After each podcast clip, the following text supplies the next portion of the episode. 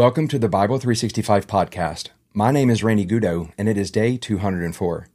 Our reading for today is coming from 2 Chronicles chapter 8, verses 11 through 18, and chapters 9 and 10, Romans chapter 8, verses 9 through 25, Psalm chapter 18, verses 16 through 36, and Proverbs chapter 19, verse 26.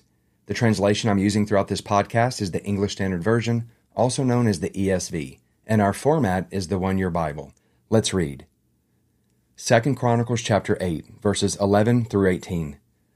Solomon brought Pharaoh's daughter up from the city of David to the house that he had built for her.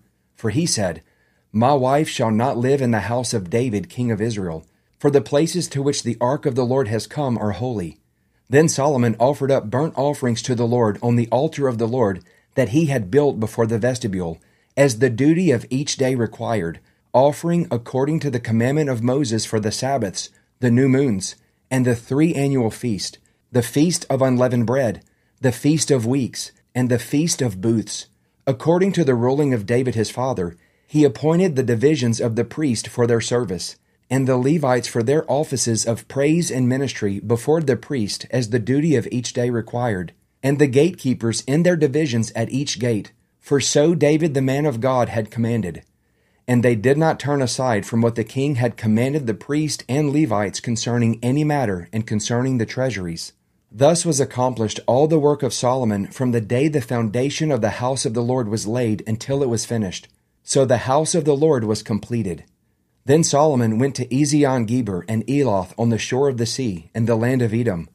And Hiram sent to him by the hand of his servants ships and servants familiar with the sea. And they went to Ophir together with the servants of Solomon, and brought from there four hundred and fifty talents of gold, and brought it to King Solomon. Second Chronicles chapter 9. Now when the queen of Sheba heard of the fame of Solomon, she came to Jerusalem to test him with hard questions, having a very great retinue and camels bearing spices, and very much gold and precious stones. And when she came to Solomon, she told him all that was on her mind. And Solomon answered all her questions. There was nothing hidden from Solomon that he could not explain to her. And when the queen of Sheba had seen the wisdom of Solomon, the house that he had built, the food of his table, the seating of his officials, and the attendance of his servants and their clothing, his cupbearers and their clothing, and his burnt offerings that he offered at the house of the Lord, there was no more breath in her. And she said to the king, the report was true that I heard in my own land of your words and of your wisdom, but I did not believe the reports until I came and my own eyes had seen it. And behold, half the greatness of your wisdom was not told me. You surpass the report that I heard. Happy are your wives. Happy are these your servants who continually stand before you and hear your wisdom. Blessed be the Lord your God who has delighted in you and set you on his throne as king for the Lord your God. Because your God loved Israel and would establish them forever, he has made you king over them, that you may execute justice and righteousness. Then she gave the king 120 talents of gold and a very great quantity of spices and precious stones. There were no spices such as those that the queen of Sheba gave to King Solomon. Moreover, the servants of Hiram and the servants of Solomon, who brought gold from Ophir, brought algum wood and precious stones. And the king made from the algum wood supports for the house of the Lord and for the king's house, lyres also and harps for the singers. There never was seen the like of them before in the land of Judah. And King Solomon gave to the queen of Sheba all that she desired, whatever she asked besides what she had brought to the king. So she turned and went back to her own land with her servants. Now the weight of gold that came to Solomon in one year was 666 talents of gold, besides that which the explorers and merchants brought. And all the kings of Arabia and the governors of the land brought gold and silver to Solomon. King Solomon made 200 large shields of beaten gold. 600 shekels of beaten gold went into each shield. And he made 300 shields of beaten gold. 300 shekels of gold went into each shield. And the king put them in the house of the forest of Lebanon. The king also made a great ivory throne and overlaid it with pure gold. The throne had six steps and a footstool of gold, which were attached to the throne. And on each side of the seat were armrests and two lions standing beside the armrest, while twelve lions stood there, one on each end of a step on the six steps. Nothing like it was ever made for any kingdom. All King Solomon's drinking vessels were of gold, and all the vessels of the house of the forest of Lebanon were of pure gold. Silver was not considered as anything in the days of Solomon. For the king's ships went to Tarshish with the servants of Hiram. Once every three years, the ships of Tarshish used to come bringing gold, silver, ivory, apes, and peacocks. Thus King Solomon excelled all the kings of the earth in riches and in wisdom. And all the kings of the earth sought the presence of Solomon to hear his wisdom, which God had put into his mind. Every one of them brought his present, articles of silver and of gold, garments, myrrh, spices, horses, and mules, so much year by year. And Solomon had four thousand stalls for horses and chariots, and twelve thousand horsemen, whom he stationed in the chariot cities and with the king in Jerusalem. And he ruled over all the kings from the Euphrates to the land of the Philistines and to the border of Egypt. And the king made silver as common in Jerusalem as stone, and he made cedar as plentiful as the sycamore of the Shephelah. And horses were imported for Solomon from Egypt and from all lands. Now the rest of the acts of Solomon, from first to last, are they not written in the history of Nathan the prophet, and in the prophecy of Ahijah the Shilonite? and in the visions of Iddo the seer concerning Jeroboam the son of Nebat. Solomon reigned in Jerusalem over all Israel forty years. And Solomon slept with his fathers and was buried in the city of David his father, and Rehoboam his son reigned in his place. 2 Chronicles chapter 10 Rehoboam went to Shechem, for all Israel had come to Shechem to make him king. And as soon as Jeroboam the son of Nebat heard of it, for he was in Egypt, where he had fled from King Solomon, then Jeroboam returned from Egypt, and they sent and called him. And Jeroboam and all Israel came and said to Rehoboam, Your father made our yoke heavy. Now therefore, lighten the hard service of your father and his heavy yoke on us, and we will serve you. He said to them, Come to me again in three days. So the people went away. Then King Rehoboam took counsel with the old men, who had stood before Solomon his father while he was yet alive, saying, how do you advise me to answer this people? And they said to him, If you will be good to this people and please them and speak good words to them, then they will be your servants forever. But he abandoned the counsel that the old men gave him, and took counsel with the young men who had grown up with him and stood before him. And he said to them, What do you advise that we answer this people who have said to me, Lighten the yoke that your father put on us? And the young men who had grown up with him said to him, Thus shall you speak to the people who said to you, Your father made our yoke heavy, but you lighten it for us.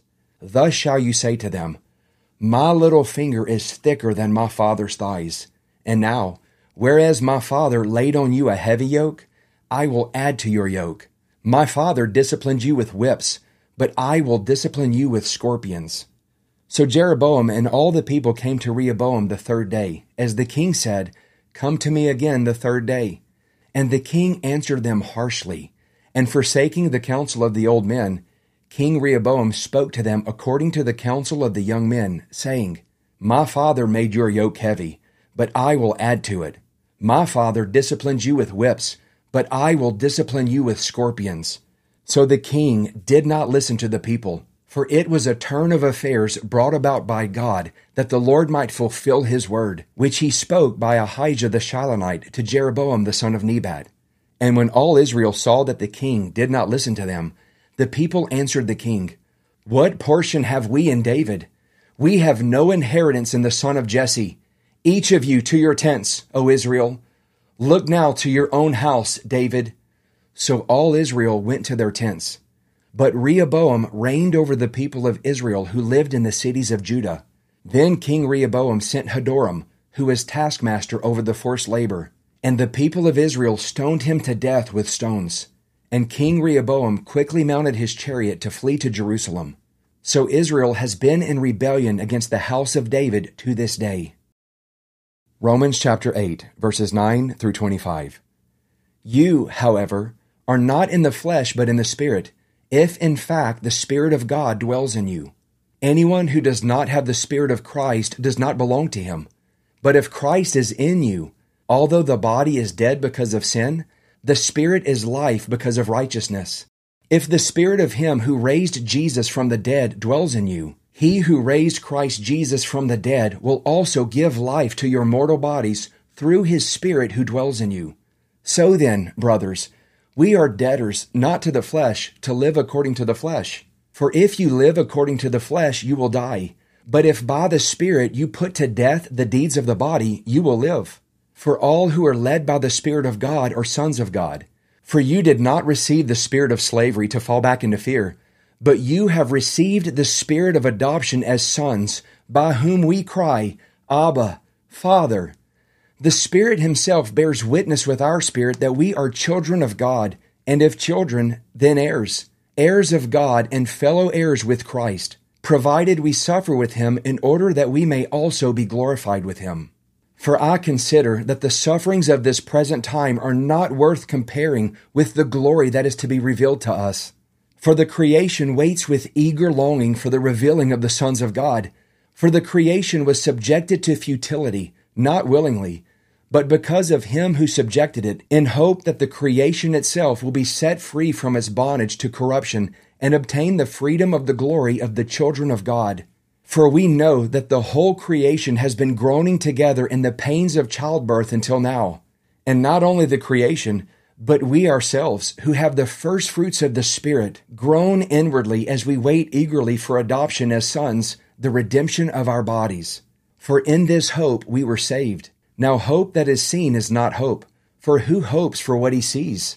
But if we hope for what we do not see, we wait for it with patience. Psalm chapter 18, verses 16 through 36. He sent from on high, he took me. He drew me out of many waters. He rescued me from my strong enemy and from those who hated me, for they were too mighty for me. They confronted me in the day of my calamity, but the Lord was my support. He brought me out into a broad place. He rescued me because he delighted in me. The Lord dealt with me according to my righteousness. According to the cleanness of my hands, he rewarded me. For I have kept the ways of the Lord, and have not wickedly departed from my God. For all his rules were before me, and his statutes I did not put away from me. I was blameless before him, and I kept myself from my guilt. So the Lord has rewarded me according to my righteousness, according to the cleanness of my hands in his sight. With the merciful, you show yourself merciful. With the blameless man, you show yourself blameless. With the purified, you show yourself pure. And with the crooked, you make yourself seem tortuous. For you save a humble people, but the haughty eyes you bring down. For it is you who light my lamp. The Lord my God lightens my darkness. For by you I can run against a troop, and by my God I can leap over a wall. This God, his way is perfect. The word of the Lord proves true. He is a shield for all those who take refuge in him. For who is God but the Lord? And who is a rock except our God? The God who equipped me with strength and made my way blameless. He made my feet like the feet of a deer and set me secure on the heights. He trains my hands for war so that my arms can bend a bow of bronze. You have given me the shield of your salvation, and your right hand supported me, and your gentleness made me great. You gave a wide place for my steps under me, and my feet did not slip. Proverbs chapter 19, verse 26. He who does violence to his father and chases away his mother is a son who brings shame and reproach. For our devotional today, I want to look at Romans chapter 8, verses 14 through 17 I'm going to read it, and I can't say enough how these verses right here, along with many others, so separate and make Christianity unique among all the other religions of the world. Let's read verses 14 through 17. For all who are led by the Spirit of God are sons of God. For you did not receive the spirit of slavery to fall back into fear, but you have received the spirit of adoption as sons, by whom we cry, Abba, Father. The Spirit Himself bears witness with our spirit that we are children of God, and if children, then heirs, heirs of God and fellow heirs with Christ, provided we suffer with him in order that we may also be glorified with him. Let's look at it now in the NLT. For all who are led by the Spirit of God are children of God. So you have not received a spirit that makes you fearful slaves. Instead, you received God's Spirit when He adopted you as His own children. Now we call Him Abba Father. For His Spirit joins with our spirit to affirm that we are God's children.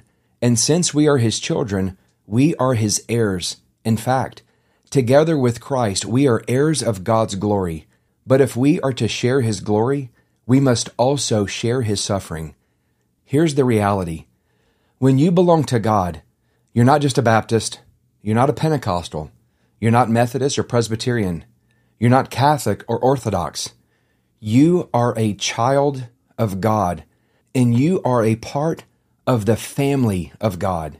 God is God, and He is also your Father, that you can cry out to Him, as the Bible says, Abba, Father. And that word, Abba, is one of the most affectionate words for the name Father. So he adopts us into his family as sons and daughters. And as you can see from verse 16, one of the roles of the Holy Spirit is to bear witness with our spirit what? That we are children of God. Now, this should boost your confidence. I know a lot of us, we struggle to think about praying. We feel like we're not worthy we feel insecure or intimidated. I mean, come on, it's going before God. And we can be so well acquainted with our own flaws and our own failures that we don't want to approach Him. But when you recognize and you understand that you are a child of God and that He is a perfect Father who wants to extend mercy, grace, forgiveness, who wants to strengthen you and to enable you then we ought to be able to run to him and call on his name. He is for you. Let's pray. Father, we come to you in the name of Jesus. We humble ourselves before you and say, We are so grateful to be called your children. Thank you for adopting us and placing us in your family. Now we can come before you without a sense of shame or guilt or fear, but we can bow before you and call on your name as Abba Father. We thank you that you are perfect in all of your ways, and you know how much we need you. I thank you that your Holy Spirit bears witness with us that we are your children, that we're a part of your family. I pray for confidence to come before you. I ask that you would help us to reject fear and guilt and shame and condemnation and every vice that would keep us from running to you. Give us understanding of who you are as God our Father. We love you. Draw us close by the presence of your Holy Spirit and reveal your Son to us. We ask all of these things in the precious name of Jesus. Amen. Well, I hope that today's devotional has been a source of encouragement and inspiration for you. If you like the Bible 365 podcast, make sure you share it with your family and with your friends. Please continue to pray for me. I'm praying for you. Have a great day, everyone, and I will see you tomorrow with day 205.